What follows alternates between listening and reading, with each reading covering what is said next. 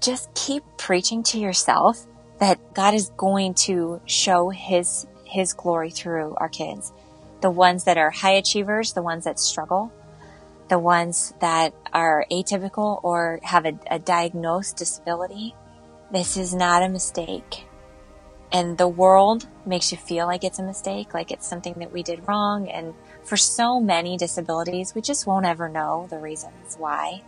But to not stay in those places, but to just keep believing that every single thing God wants to accomplish through your child, He's going to, because God's plans are not thwarted. His purposes will happen, and they will happen for our precious children who see the world and live in the world differently. They're such a gift, and it's not that it's not hard. I won't say that there aren't days that I still don't cry and that I still don't go, this isn't fair, or I don't want this for him. I believe so much in a good God, in a big God. I believe one day that Cannon will be whole, and that gives me a tremendous amount of hope. And in the meantime, to keep believing that he'll be okay.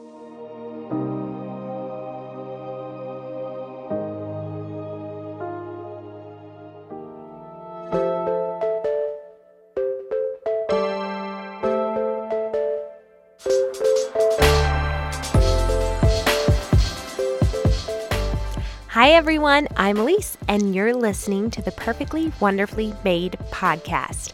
I believe there's a God who so desperately wants you to know just how chosen, designed, called, and beautiful you are. He sees you perfectly, wonderfully made. I'm so glad you're here today. Whatever you've got going on, I have some encouraging stories for you. I pray these uplift you and give you hope for your day.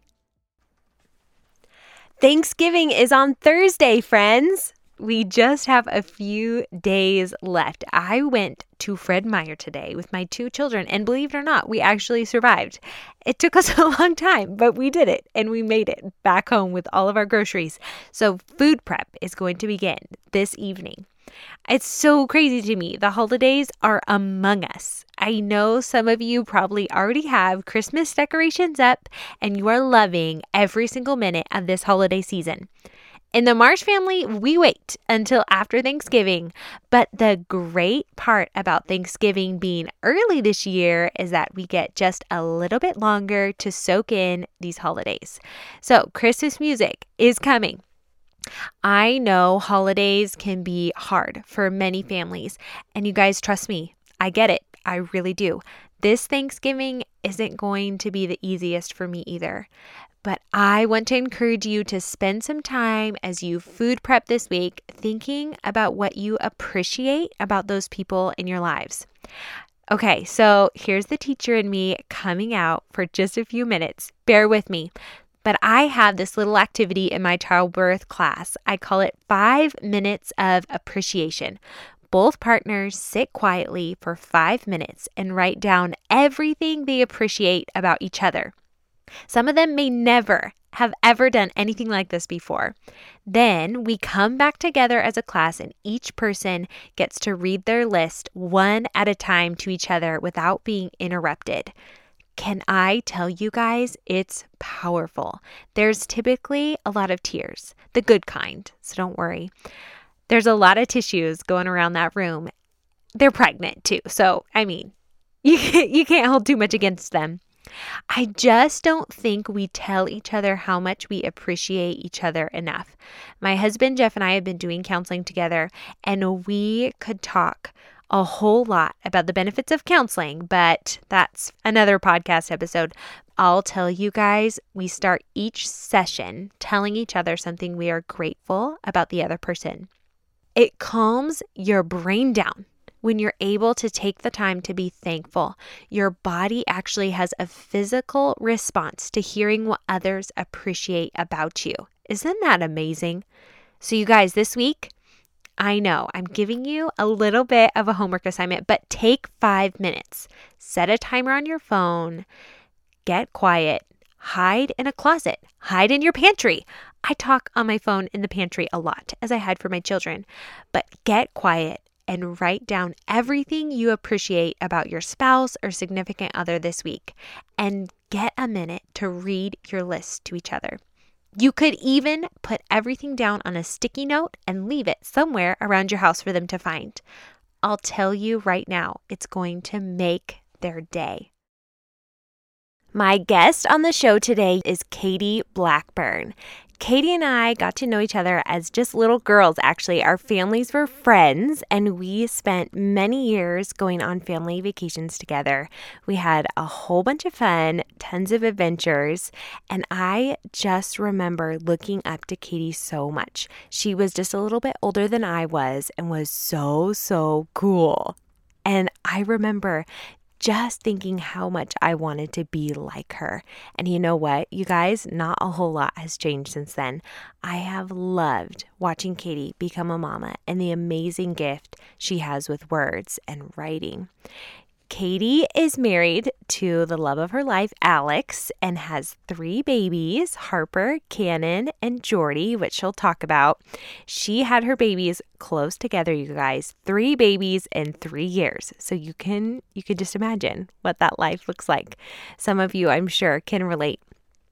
And just about a year ago now, last October, her middle son, Cannon, was diagnosed with autism, and she so openly shares with us just how the Lord has shown up for her and brought her peace and grace for this journey and this season that she is in. Katie is an instructor at a local college, a contributor at Coffee and Crumbs, the amazing podcast and blog, and they recently have together authored their very first book, The Magic of Motherhood. Katie also writes beautiful essays about her faith and family on her blog, Just Enough Brave. I can't wait for you guys to hear our conversation today. Here we go. Katie, thank you so much for coming on the show and spending time with me and getting away. And I just really appreciate you taking this. I know it's hard. Oh, Elise, no, I've got childcare going. This is fun. Okay, good. This is a break. It is so fun to get to talk to you. I'm excited. Thanks for having me. Yeah, I know. I've been really looking forward to this. So tell everyone, who are you? What does your life look like right now? What are you up to these days? What does your family look like? We want to know. Yeah. Well, I'm Katie Blackburn, which I think you know. Yes. But I live in Spokane, Washington with my amazing husband, Alex, and our 3 little loves. Harper is 5, Cannon is 3.5, and Jordy is 2. So we had 3 in 3 years, which is total chaos and total fun at the same time. Yes. I had a friend who just had her 3rd baby. She had him in August, and she sent out this text message to a group of our friends, and she goes, FYI, anyone thinking of having a 3rd child, like, don't do it. And I was like, oh, Cody. She goes, just kidding. It's amazing, and I actually love it, but it's kind of insane. So yeah. I think that most moms would be lying if we said we didn't have our moments where we felt that for a second. Yeah. But yeah, I mean, now that Jordy's 2, they're a little bit older, you know, yeah. The two older ones can put their own shoes on. I mean, those are big milestones that you get to as a mom of little ones. I feel like 2 is pretty amazing, though. Like, I loved it when both my kids turned 2, and we're just in the beginning with Indiana. I'm like, oh, I like this kid. Like, actually, I really like him, actually. Totally. When they start getting opinions and telling you what they think, and yeah it's so fun. That's awesome. It's so fun. So I am mostly a stay-at-home mom to those 3, but I'm also a writer and a teacher. And I teach 1 night a week at a small Christian college here in town. And I do writing in the margins of my day that I can find. I'm a contributor for the Coffee and Crumbs blog, and also have my own space that I share a lot of words with the world. So that's kind of my life. Yes, I love everything that you write, Katie. It's pretty amazing. Oh, and we'll talk about that. Really sweet. I really do. I feel like it just kind of ministers to my heart. So way to go. Thank you. That's really sweet. I think it's so important that women, we walk in our giftings and our callings and those things that the Lord has put in us, because I mean, it's just amazing. That's how God has called us to operate. And when you see women doing that, I always want to be the person that says, way to go. Good job. Keep doing that.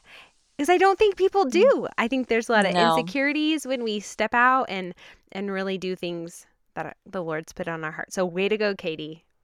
Well, thank you. Yeah. That's really sweet, Elise. Yeah. Thank you. You're doing awesome. I love it. Okay, so your wife and a mama. So tell us, how did you meet Alex? I want to know. Oh, goodness. Well, Alex and I were introduced. Mm-hmm. I'm doing air quotes here because, right? Because it was via the internet. The Facebook. Yeah. But we were introduced to one another by my best friend, Emily.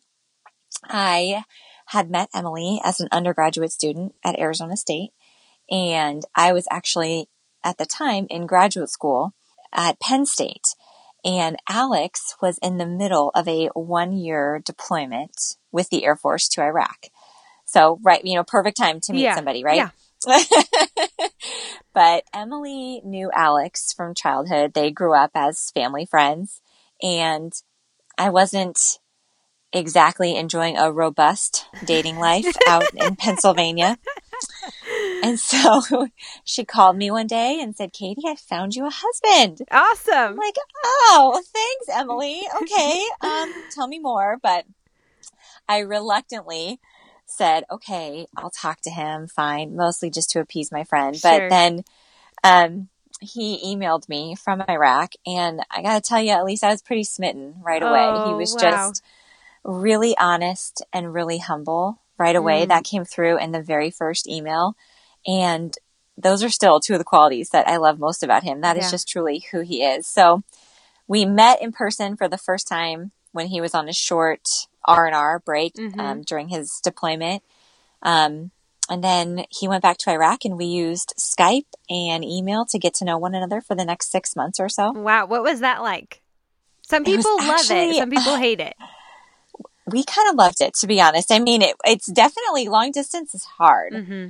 There were things about it, like I just wanted to hang out with him. I just wanted to give him a hug or hold his hand or things like that were really hard. But when the only way to get to know somebody is to just truly talk to them, it does help you get to deep places pretty quickly because we couldn't, if we had an hour together, like on Skype, we weren't going to watch a movie. We were going to talk. Yeah. That's a little awkward, trying to watch a movie like together via Skype. Right? There was no kind of dating. It was just talking and getting to know one another. And we played this silly game where I would ask him 3 questions in the email, and then he would answer them and then ask me 3 more. And then we went back and forth for months doing that. And they were kind of silly, kind of serious questions. Uh-huh. But we knew a lot about each other 6 months in. We knew a lot. And then he came home from Iraq and had a few months left in the military, and I kind of took a chance, and I finished graduate school and then took a chance and moved to Spokane and got a job here and waited for him to come home. And then we got engaged a few months later and married the next year. That's awesome. That's awesome. That's a pretty cool story. Did you date a lot before Alex, or was he kind of like your main man? Oh, Elise, this could be a whole other podcast. I love it. No, not so much. I didn't really know how to date. I'll just leave it at that. I wasn't very good at it. Yeah, it's okay. I didn't either. So I was just a failure as a dater. Oh, yeah. No, I think God was just saying, it's okay, Katie. I'll just bring you the right one. I love that. You'll know. I love it. That's so good. Okay. Yeah. So at what point kind of in your marriage did you guys start having the baby conversation? Well, we, pretty early on, I was 26 when Alex and I got married. So I was feeling kind of ready, for babies at that point. We weren't going to have babies right away, though, because Alex was still finishing nursing school. Okay. But, we did get pregnant 8 months after we got married. So that was pretty quick. It's very quick. I mean, it was very quick. I mean, we look back now and it's great. It's wonderful. We sure love our family, but we don't really remember life without kids. Yeah. We don't remember a newlywed stage, and that's okay. That's just the story. But we got pregnant with Harper in the spring of 2012. So, and then after that, after we had Harper, we kind of just decided, well, we didn't do anything to prevent pregnancies until we felt done. We just decided we're fine with the timing at this point. I mean, I had already quit my job and was staying home, and we'd figured out how to make it work financially. And so that's why we had two more pretty quickly, because we didn't prevent in any way after that. And you're really fertile after you have a baby. Mm-hmm. Like, did you know that? I mean, because most people actually didn't. I didn't know that, but it makes sense. Yeah, you really are, actually. Your body's like, I know how to do this. I remember. Let's do this. That's awesome. Right? Okay, so how long have you and Alex been married? Just over 6 years. Oh, awesome. Mm-hmm. Yeah, that's so exciting. So you were getting married when I was having Monroe. I think that's about the timing, because we've been married about 7 years. So, but you have an extra kid in there. So yes, that's awesome. So cool. Okay, so what was your birth like with Harper? Well, I can say, looking back at my birth with Harper, that I went into that whole experience very overconfident. Very overconfident. Oh, completely. I took 0 birth classes. I asked 0 people for advice, got 0 help. I did read 1 book. Oh, good for you. On birth. Yeah. And that was it. They would hand me literature for classes, and I was like, you want me to go spend an entire Saturday? Yeah, I know. Come on. I had such a cocky attitude about it, because I was an athlete in college and I've had like a dozen surgeries in my life. So I essentially thought, I'm tough. Mm-hmm. I'm tough enough to handle anything. Mm-hmm. And my mom had 3 natural births. How hard can this be? I mean, my mom did it, right? So that was truly my mindset, was my mom did it. So could I. So my water broke at like 8:00 at night with Harper. And I was really thought at that point, I'm just going to go in and have a baby. No pain medicine. This is not going to be that bad. I got this. But, I mean, I didn't know it at the time. I do now, 3 births later, but contractions before your water breaks and contractions after are kind of different. They're a whole lot more intense. So my water broke at 8 p.m. and I had not been having any contractions up to that point. It just, water broke. Yeah. But labor was pretty intense from the beginning. And we went into the hospital, and I spent 8 hours having no clue what I was doing, no clue how to relax. Oh. No clue. Here's my husband and I. My husband is wonderful and super sweet, but we were both just like lost puppies. And we had the nurse who was trying to tell me to breathe, and I'm like, I am breathing. This is not fun. So I basically spent 8 hours miserable. Yeah. And then they came in and checked me, and I had progressed from a 3 to a 4 in 8 hours. And I was just so defeated. I'm like, okay, if that's how long this is taking, let's go ahead and get that epidural. So I begged for it. They brought it in. Yeah. And then Harper was born like 10 hours later. It was about almost 18 hours for her. That's pretty good, actually, for a first baby. That's actually really great. I know. I heard this, but you don't believe it. You just think you're going to be the exception. Yeah. No, it'll be fast. You know, it won't be that bad. Yeah. But she was born 6 pounds, healthy, beautiful girl. That's awesome. So, yeah, that's Harper's so story. That's so cool. So how was postpartum with Harper? Mm-hmm. First time mom. Yeah. I'm trying to figure all that out. I mean, honestly, Elise, pretty good. That's awesome. Yeah, she was a good baby. She nursed really well right from the beginning. We didn't have any trouble. We were really lucky. It was good. It was pretty. I have like my memories of that are pretty blissful for the most part. That's awesome. She's a little shining star still to this day. I love. Oh my gosh, I love her little personality. A shining star. I feel like that's a very nice way to say diva, but it's fine. It's okay. She's pretty fun.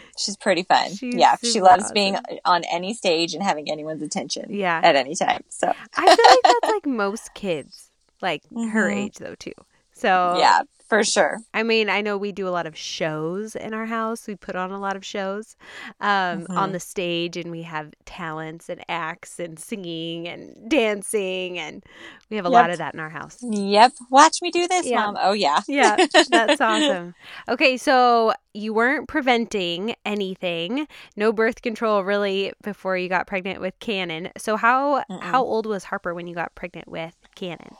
So she was about 8 months old when I got pregnant with Cannon. So tell me, like, what were your emotions like when you found out you were pregnant and you had an 8-month-old? Were you like, you were cool with it? Totally cool with it. We were excited. Honestly, we kind of joke that, like, I feel like between 6 months and a year old, babies kind of like lure you into this false sense of how easy it is to be a parent. Because it's not that it's easy. You still have to be vigilant, and you're still watching them. But Harper was like sitting up, but not crawling. So, but she would sit contently with toys around her, like in the bumbo. She was eating, still nursing really well. For the most part, sleeping 8-9 hours at a time, not talking yet, not talking back yet. All these things that just like, I mean, sort of like my attitude with labor and delivery. How hard can this be, right? Let's just have another one, babe. It's not that bad. That's awesome. So, yeah. So, but we were excited. That's awesome. What was your birth like with Cannon? So second time around. Yeah. Second time around, I just decided that labor was really, actually really hard, and I didn't want to try. Yeah. And to do it without pain medicine this time. So I don't know why. Looking back, I don't know what my influences were at the time, but I just didn't. I was like, nah, I'm just going to go in and get the epidural this time. I gave it a good go once, which will change completely with Jordy's birth story, but we'll get there next. But I went in for my 39-week appointment with Cannon, and I was already 4 centimeters dilated. Yeah, your body's like, I got this, right? And I was fully effaced, not having a ton of contractions, but some. Yeah. Not in active labor, but the doctor checked me and was like, whoa, I mean, you're ready. Yeah. And you're 4 centimeters dilated. So if you want to just walk across the street to the hospital, we can break your water and have a baby tonight. And I loved my doctor so much, and he was on call that night. So I said, sure, let me just text my husband because he's taking a nursing final right now. so that might not work out so well. We should probably wait for him to be done. So I did. I mean, we were ready. Yeah. And I just texted him. Luckily, Gonzaga University, where he went to nursing school, was just right down the road from the hospital. So I texted him and said, hey, when you're done, come on up to the hospital so we can have a baby. That's awesome. He did. So I had like a 9 a.m. appointment. I got to the hospital at noon, and they broke my water at 1:00, and Cannon was born at 5:00 that day. That's awesome. It was pretty quick. That's so nice. Yeah. So, and postpartum was good with Cannon, adjusting to 2. Yeah. Adjusting to 2 is hard.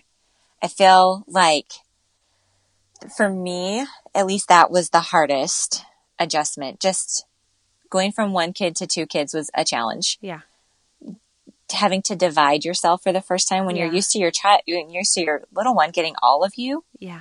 And then only getting some of you. And Harper was only 17 months old. So she's still really little and still needed a lot from me. And I remember just feeling like kind of isolated. Like I can't go a lot of places.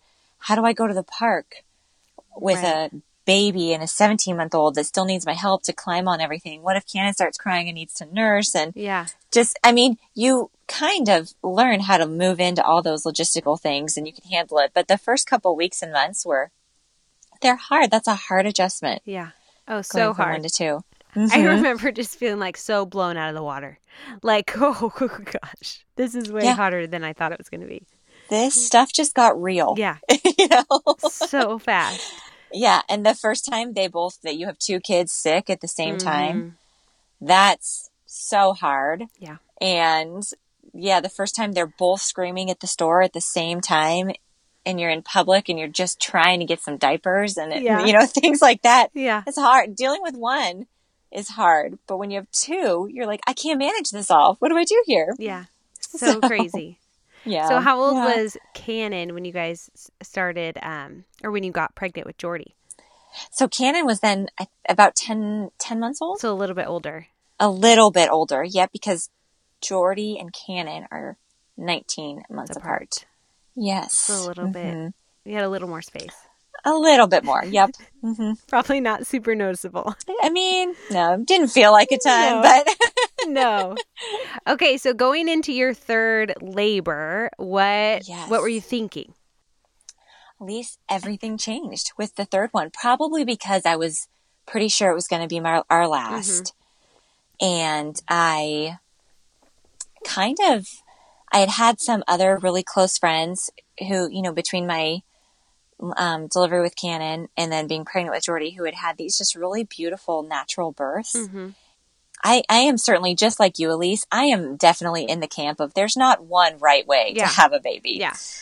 So it wasn't even about that, but I got kind of motivated again. Like, if this is our last baby, I really want to try to do it naturally. Just, I mean, it was probably pride more than anything. Like, I want to do this. Like, the athlete in me came out. Like, I want a challenge that I can conquer. Accomplish. Yeah. Yeah, exactly. Yeah.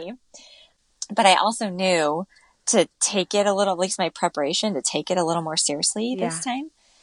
And so, because I'm kind of surprised by that. If you had this easy, you know, pretty straightforward, you know, second birth with, you had an epidural, you walked in, you got your bag broke, and, you know, you had a baby a few hours later. I'm kind of surprised that you had a kind of change of heart, essentially. Yeah, I am too, actually. I don't fully know where it came from, other than probably just hearing these really beautiful stories from other friends. So a friend had recommended a doula that she had. And so I got in touch with her and had coffee with her, loved her immediately, and said, okay, let's do this. Yeah. And that was such a good decision for me because she was such a huge part of Jordy's birth. That's awesome. And just such a good support. But my being in labor with Jordy was different from the beginning. Some contractions, I had 2 false starts with him. Yeah. Everyone told me, you know, with your third baby, it's probably going to go pretty quick. So be paying close attention. So I really was paying attention. Like, okay, this is it. It's going to come fast. I'm ready. And then after 3 hours, it would stop. And so that had happened to me twice the week leading up to his birth. Which is so normal, third baby. Totally. And I was also on 38 weeks. So I was 2 weeks early with Jordy. But then it was a Sunday night and we were at home group and I was having contractions pretty consistently. But also after, you know, the 2 kind of crying wolf moments I had before, I wasn't thinking much of anything. They progressed and were pretty steady all night long. And so about midnight, I started timing things and they were 15 minutes apart. So enough that I could was still trying to sleep a little bit, but you're not really fully sleeping. Mm-hmm.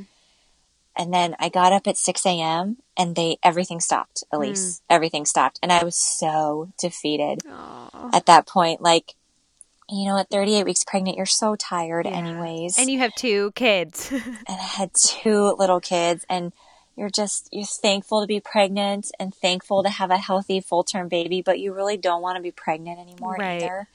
You know? Yeah. And so I was so defeated and so emotional. But I got up out of bed and did what I do when I feel that emotional, and I wrote an essay. Oh, that's awesome. And just prayed this really sincere prayer of surrender to God. Yeah. My heart just felt, by 7 a.m., I felt at rest again. Yeah.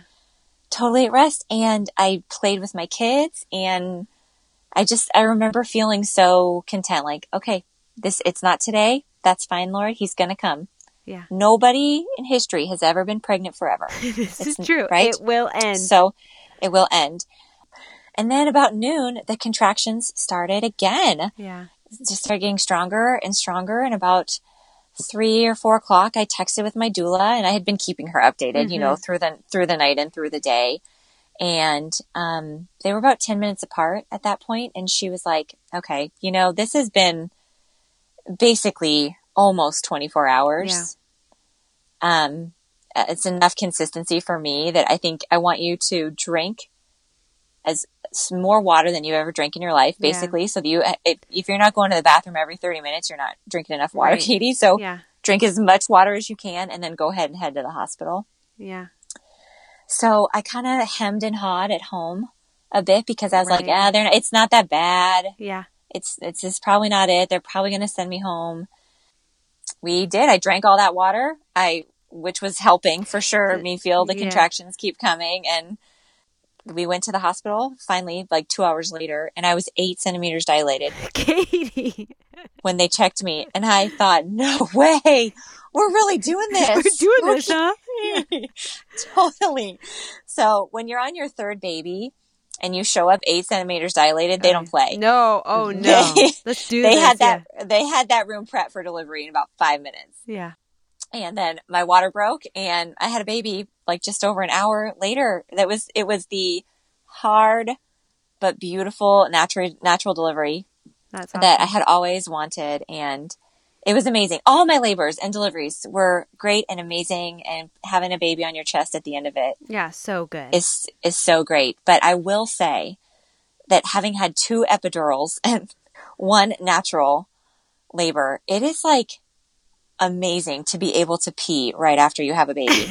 Yeah. And I'm truly, just things like that you don't, when you have an epidural. Yeah. You don't get that. And I was like walking and went to the bathroom. And so, it ultimately, all 3 were here and wonderful, but. That's awesome. Yeah. I'm really happy for you that you got that. That's so awesome. I got that. I got it. It was the marathon that I'll never run. That was the place of my marathon. Yeah. I think I loved what you said about surrender, because that is, I know I spend a lot of time, even with my clients, talking about that surrender piece, because early labor is always about surrender. It is, because you can't will yourself into active labor no matter how hard you try.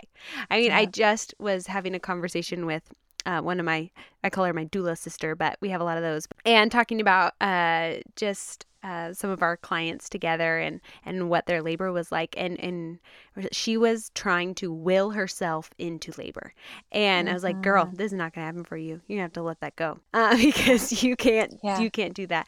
So I think that's a really awesome that you were able to just work that out on your own, because not everyone is able to do that. Yeah. Yeah. Well, with God's help for sure. Yeah, of course. But yeah, I think my body relaxed enough for the next 6 hours at that point. Yeah.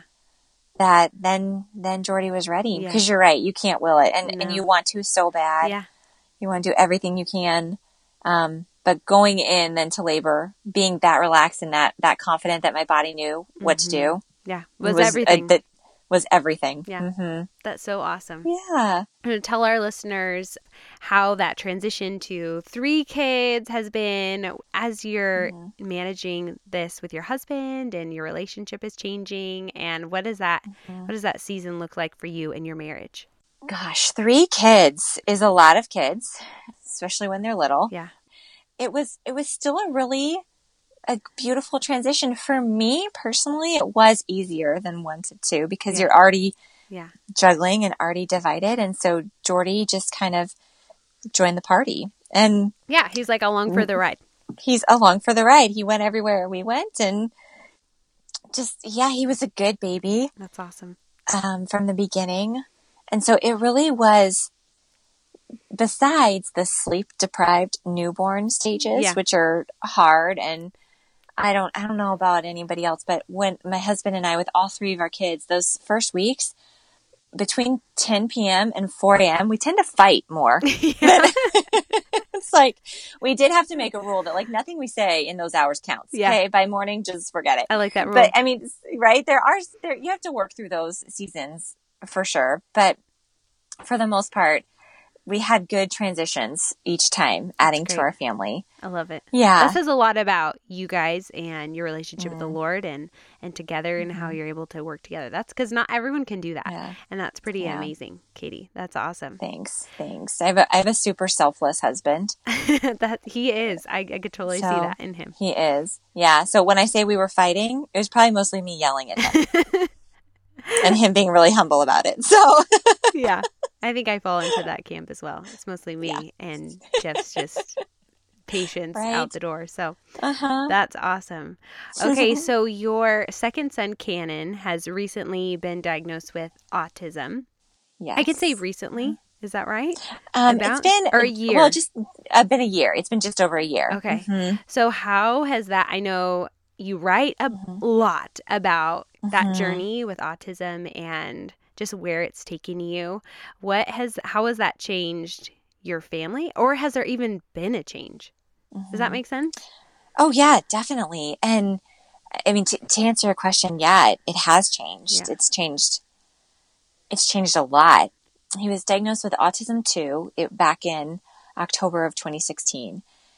You know, we were very aware of Cannon's, the developmental delays that he had from about 12 months on. We started noticing things. And I think, you know, God kind of blessed my husband and I with, and this is a gift, to be on the same page as your spouse when it comes to special needs, because with something like autism that looks really different with all different kids and can show up for some kids early, for some kids not until later, it's hard on a marriage because so often, and I still hear this really often, you have one parent saying, he's fine, give him more time. Sure.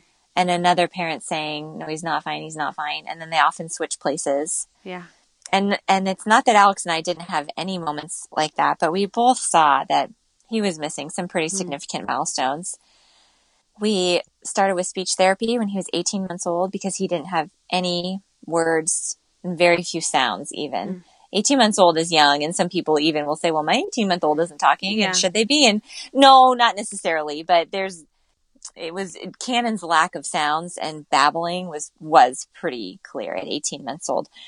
So, started speech therapy, and then by 2 years old, it was pretty clear that he was not responding to his name. He was disinterested in people, and he had a lot of strengths too. A lot of things that, you know, you might look at and say, well, autistic kids don't do that. And autistic kids don't do that, which we've since learned that that's not a thing. You don't do that. No, I mean, autism is just different for everybody. Yeah. So there's no way to say they do or don't do certain things. But he was diagnosed at just over two. And it changed everything just in terms of, you know, we had to learn how to be a special needs family. We had to, his therapy schedule is really intense. It's 5 days a week. Wow. And we do it with him. My husband or I do it with him. So it's a huge time commitment. It's an enormous financial commitment. Yeah, I can only imagine. Yeah, it's a lot, but also just, you know, the dreams that you have for what your family is going to look like change. You start wondering, are we ever going to be a family that can go to Disneyland? Yeah. Well, I have to take my kids to all different schools. Do I need to homeschool him? Well, just, you know, we all enter the journey of motherhood with an idea of what it's going to look like. Right. And that changes quite a bit with special needs. And, you know, your marriage goes through a really tender season. Yeah. You're both tired and easily offended, and you have to work through that. Yeah. Was there anything that really helped you and Alex stay on the same page? Oh, the grace of God. Yeah. I mean, practically, we sought out counsel pretty quickly, too, with our pastor, and we read a book together called "The Life We Never Expected," which is by Andrew and Rachel Wilson, and they have two children on the autism spectrum, but they love Jesus. They're so gospel centered, and that book reading that together with Alex was so good for us. Mm. That's awesome. And gave us a lot of hope too. Yeah. So that helped. And then just prayer, prayer, and being able to cry in front of each other. And Alex, for me, writing, being honest and sharing that. And Alex reads everything I write and would always validate it. And sometimes my writing was what we were both feeling. And so we could, you know, talk about an essay I had written and pray about it before I ever hit publish on it. and having good friends and good community around us. That's been so awesome. Mm-hmm. What's been maybe something that's been the most unexpected about, you know, having your son with special needs? Honestly, Elise, I think the most unexpected thing for me is how much it changed my faith. Hmm. You know, when your view of who God is kind of gets pushed around by your circumstances. Yeah, I like that. Pushed around. Yes, it does. Yeah. It kind of, it pushes around a small view of God. But coming out on the other side of that, it makes him so much bigger and so much more real. Yeah. You know, that for the whole first, 6 months to a year of Cannon's, of realizing this is autism we're looking at, of pursuing a diagnosis, making all the changes and getting him used to therapy schedules and figuring out how we're going to pay for it. That whole first year is just hyper emotional, hyper fragile. We kind of call that our wilderness year. Yeah. Like, Lord, nothing here makes sense. It's too hard. We don't love this place you've brought us, Please take us out. Thank you. Please take us out of here. But, it's when you're in the wilderness that you have nothing to grab onto but God. Yeah. Nothing else makes sense except his character and except his promises and accept his assurance that he will use all things in all ways for his glory. Mm-hmm. In John 9, the story of the blind man that Jesus ultimately heals, but before he heals him, the disciples see him and they say, Lord, why is this man blind? Was it him who sinned or his parents who sinned that caused him to be blind? And Jesus just responds, it's not his sin. It's not his parents' sin. It's nobody's fault that he's blind, but that the works of God might be displayed in him. Mm-hmm. And that line is just it's so paramount to all that we do in thinking about Cannon. And that's our prayer all the time, that no matter what he's able to achieve or not achieve, but that the works of God might be displayed in Cannon's life in just a crazy, profound way. And already, that is true of me and Alex and our faith and our marriage and our family.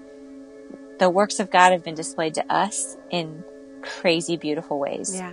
Yeah. They really have. I've loved to see the Lord just really use you to be a voice of hope and to encourage other women to, keep pressing in whatever their season may look like. Because I think we all have different seasons and challenges, but that the Lord's going to use whatever it is that's yours, to keep, bringing glory to his name. So that's pretty amazing.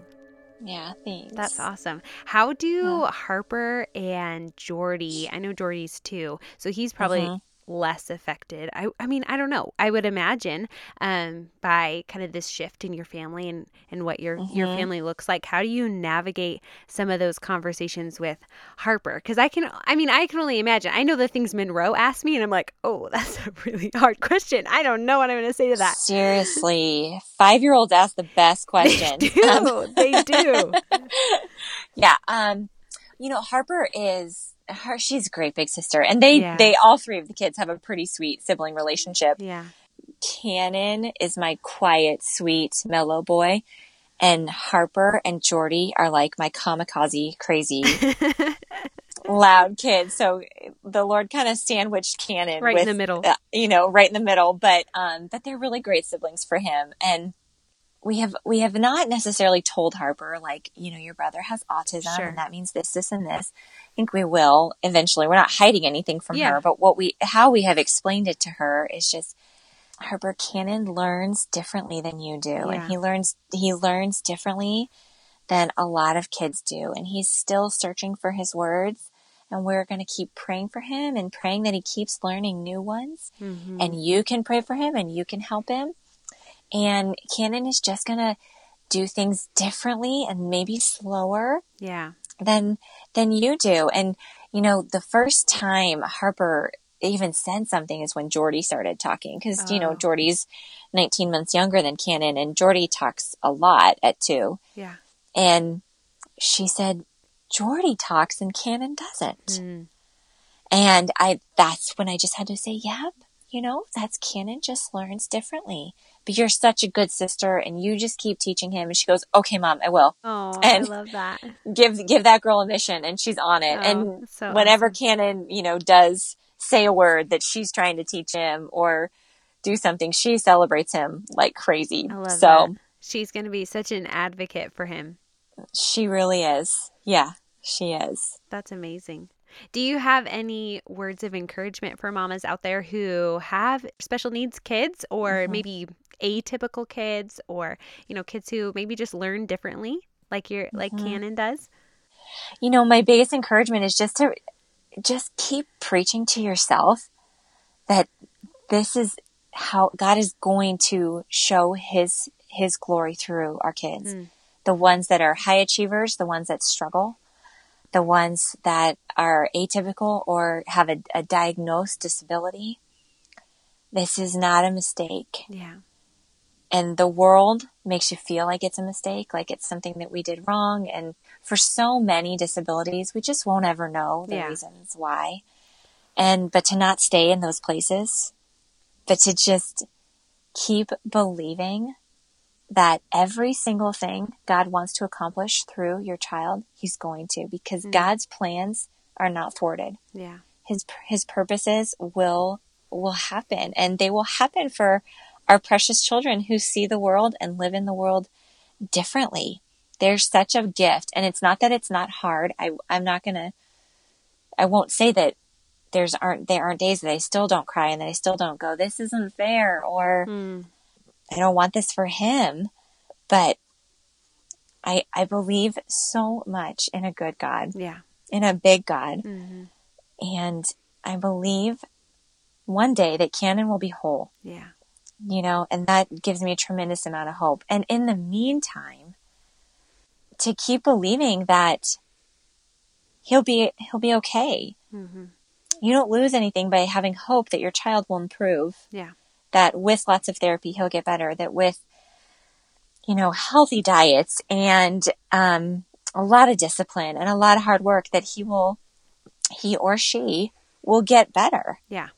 And we believe that, and we're not irrational or anything like that, but we work really hard with Cannon. And when we see how far he's come in 18 months to today, it gives just a lot of evidence to keep being hopeful that in another 18 months, he'll do more, and he'll be able to demonstrate more learning and demonstrate all these things that 18 months ago he wasn't. Yeah. So, yeah. That's so to have hope. Don't let anyone tell you that you can't have hope. Yeah. That's so good. You're just such a beautiful example of that too, Katie. Oh, thanks. That's awesome. Thank you, Elise. I love that. Mm-hmm. What do you think the Lord's really trying to teach you in this season, in this, you know, time of your life? You're a mama, and you've got, you know, a lot of hats, let's say, that you wear. I think you wear a lot of hats. I think you're one of those people who just does a lot of things really well. That's nice. Yeah, I really do. You're awesome. But what do you feel like the Lord's really trying to teach you in this season of your life? Oh, you know, Elise, it's simple, but it's the truth. Just to be smaller. Yeah. Smaller all the time. That's the consistent lesson of my life, is that the less there is of me, the more there is of him. Yeah. So smaller, even when it comes to parenting. Mm-hmm. And when I say get smaller, that means like releasing. Yeah. It does not depend on me. It is not all about my effort. Yes, I am going to steward these kids to the best of my ability every single day, but I'm not going to micromanage their lives so much. I'm going to pray like crazy that God would help me raise them up the way he wants me to do it. Not so that they make me look good, not so that I can take a cute picture for Instagram, not so that I can have a really good essay to write, but so that they become kids who are so humbled by the grace of God. Yeah. And it takes not more of me, but less of me to do that, and more of God. Yeah.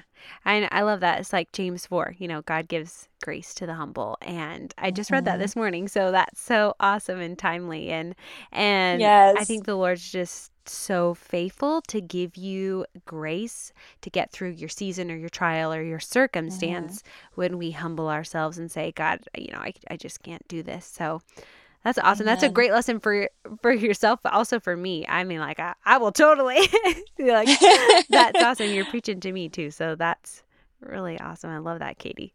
That's so cool. What's one thing or two things or three things that really make you a better mama?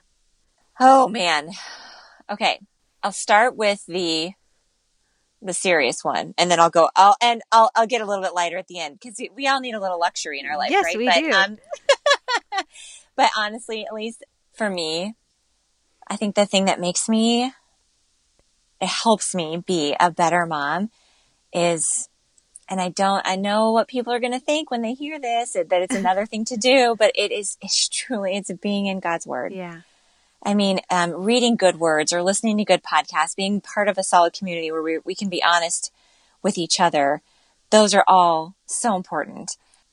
But God's word is needs to be the biggest influence of my life. I've learned as I've gotten older to be really careful, with what I let in. Mm-hmm. When I remember early on in motherhood, I would be nursing Harper and watching The Real Housewives of Orange County or the Kardashians and scrolling through social media. And truly no judgment. If anyone watches those, no judgment. I enjoy a little housewife fight every now and then too. But I was spending a lot of my downtime filling it with things like that. And then I kind of was always feeling depleted. Yeah. And realizing that I'm basically more or less filling a lot of my life with not the greatest quality of influences and things. And then I'm expecting to operate at full speed with graciousness and patience and humility. Right. But I'm not giving my heart what it needs to operate that way. It just wasn't working. So when I kind of started taking more seriously that responsibility that I am responsible for what I take in. Right. It just goes back to that old adage that we tell our kids, be careful little eyes, what you see, right? Or be careful little ears, what you hear. That matters to a mom so much. Yeah. It was changing what I let in and how much of it I let in. And again, it's not a legalistic, don't watch that. But it's what's the kind of balance, right? And what's that going to do for you? What's that going to do for me? Yeah, completely. Yeah, completely. Yeah. Lest I sound like some, holier than thou person, I probably should admit that I totally still watch Teen Mom 2 sometimes. I've been watching that for a long time, so I feel invested in the stories of these girls. You're connected. They have a relationship with you. Right. And sometimes I watch and go, Katie, you should not be watching this. Why are you watching this? Anyways, but it is a balance. It is. If God's word is filling our hearts the most, that comes out in how I parent. Mm-hmm. It just does. Yeah. So anyway, so that, and then on the lighter side, of course, we all need a good hour or so at a coffee shop every once in a while. And I'm not kidding, Elise. When I go have a couple hours by myself at a coffee shop to read or write, I come home, I'm like, I missed you, kids. Yeah, I know. Love you. But before those couple hours, I cannot get out fast enough. I can only imagine. I know. I totally love that. I know you wrote an essay, I don't know, not too long ago about self-care. And I just totally, oh my goodness, Katie, just so resonated with that. I mean, I was like, you know what? No, X, Y, and Z, these things do not fill my tank, at all. Mm-hmm. Things that you'd think maybe would, time away or massages or pedicures or, trips or, having a girls' night or whatever it is. Mm-hmm. And I really had to do this big, evaluation of, I don't know, myself and, how my soul was feeling. And I was like, wow, these things really don't do it for me.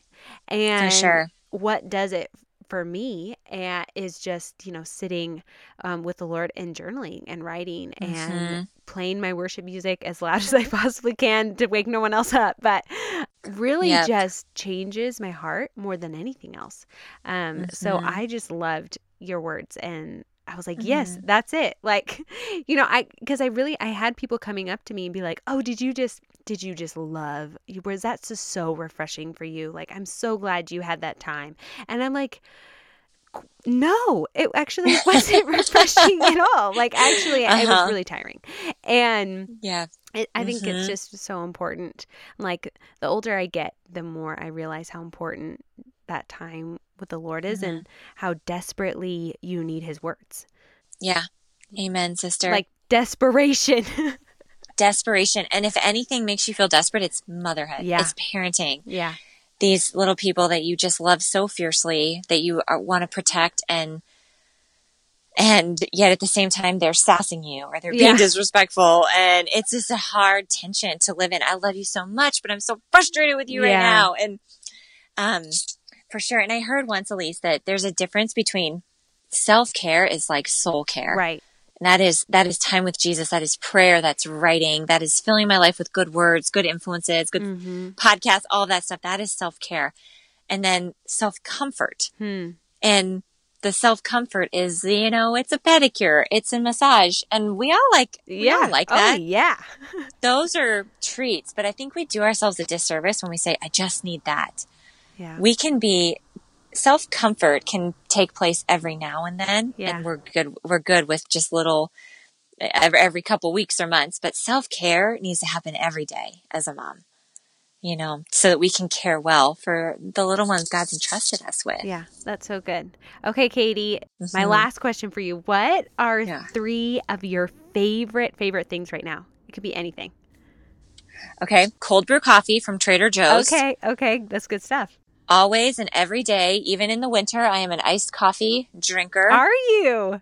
Big time. Because once I had that cold brew, I can't drink anything else. Oh, I'm such a snob. I am so hooked. Yeah, Trader Joe's cold brew coffee every single morning.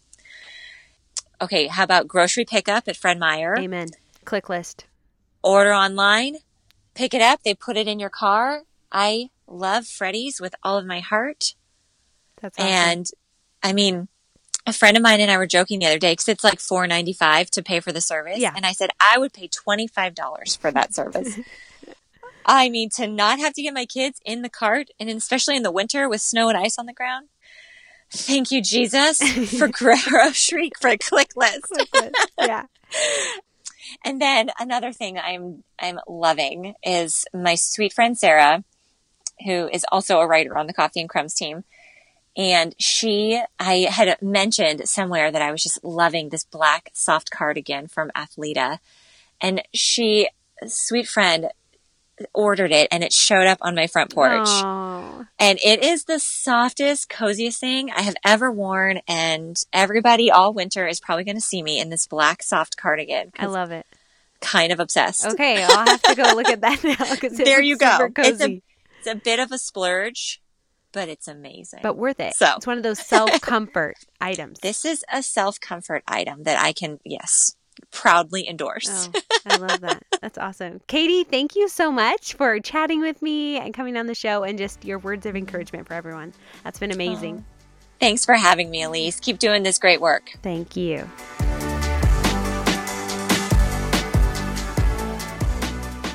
I'm so thankful for Katie, for the words she shares, and for the encouragement she brings to so many people. I loved what she shared about walking this journey with her son Cannon and how that has really changed her faith. God is always just so faithful to work out everything for his glory. God is surely using Katie and her family to make God great in the lives of those around her. I mean, couldn't you guys just see that? I so enjoyed our talk about the difference between self-care and self-comfort. I pray, you all, that you experience both self-care and a little self-comfort this week. You deserve both. I wanted to read from James 5 to you guys this week. I know I don't normally do this, but gosh, the Word of God is just so huge and so crucial to our daily lives, and especially with Thanksgiving coming, I know there are a lot of families who really are struggling, who really have a lot to manage and a lot on their plate. And I've just found this so encouraging this week and thought I might share it with you. James 5, we'll start in verse 7, says, "Dear brothers and sisters, be patient as you wait for the Lord's return. Consider the farmers who patiently wait for the rains in the fall and in the spring. They eagerly look for the valuable harvest to ripen. You too must be patient. Take courage, for the Lord is coming near." Verse 11 says, "We give great honor to those who endure suffering. For instance, you know about a man named Job with great endurance. You can see how the Lord was kind to him at the end, for the Lord is full of tenderness and mercy." Verse 13 says, "Are any of you suffering hardships? You should pray. Are any of you happy? You should sing praises. Are any of you sick? You should call for the elders of the church to come and pray over you, anointing you with oil in the name of the Lord. Such a prayer offered in faith will heal the sick, and the Lord will make you well. And if you have committed any sins, you will be forgiven. Confess your sins to each other and pray for each other so that you may be healed. The earnest prayer of a righteous person has great power and produces wonderful results." And I just wanted to leave you with these verses this week. I know that sometimes these seasons are really trying, and I don't know about you, but when I'm in a hard spot or a hard season or a trial, I just want it to be over with. I really do. I in my journals and writing and praying to the Lord, I'm like, God, can we just get through it? Can we just be done with this already? And I think the Lord's really been speaking to me that, Elise, just have some patience. I need you to have a little endurance. I know that there's more in you. I know that you can do this, and you're going to be okay, because the truth is that I have never left you, and I have never forsaken you, and I've been with you all along. So just sit with me in this. And I think sometimes, especially in these hard seasons, and one of them may be Thanksgiving, and maybe it's that you're sick, or you have a loved one that's sick, or you have a strained relationship with a family member. And sometimes that's just hard to sit in, and that's just hard to get through. And I think the Lord just wants you to know this week that He is with you in it, and He wants to sit with you in it, and He wants you to pray, and He wants you to have that earnest prayer and to know that He will be there with tender mercies, and He will never, ever leave you.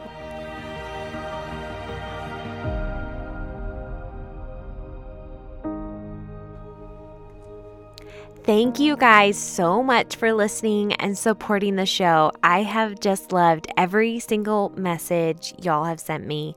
It really does mean so much to me. I read them all, and I appreciate your kind words.